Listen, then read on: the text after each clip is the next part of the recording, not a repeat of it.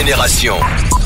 L'anecdote du rap game, vous êtes sur Génération La Hip Hop sur le radio, on va parler de rap et on va parler de sneakers. Pourquoi Il faut absolument qu'on vous parle du premier rappeur qui a une chose, une paire de chaussures à son nom. Et de qui je vous parle? Je vous parle de Jay-Z, la paire S Carter qui est sortie chez Reebok et la paire de Jay-Z, la paire du premier rappeur qui a une paire de chaussures à son nom.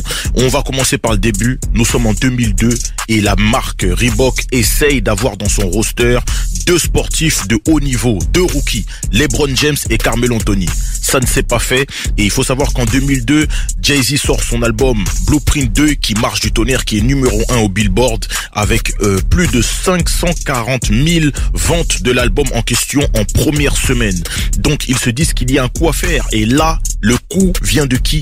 De l'homme qu'on appelle Steve Tout, un entrepreneur de génie qui a été manager de Nas et qui devient exécutif pour la marque Reebok. Il propose le projet, c'est accepté. Jay-Z accepte l'offre.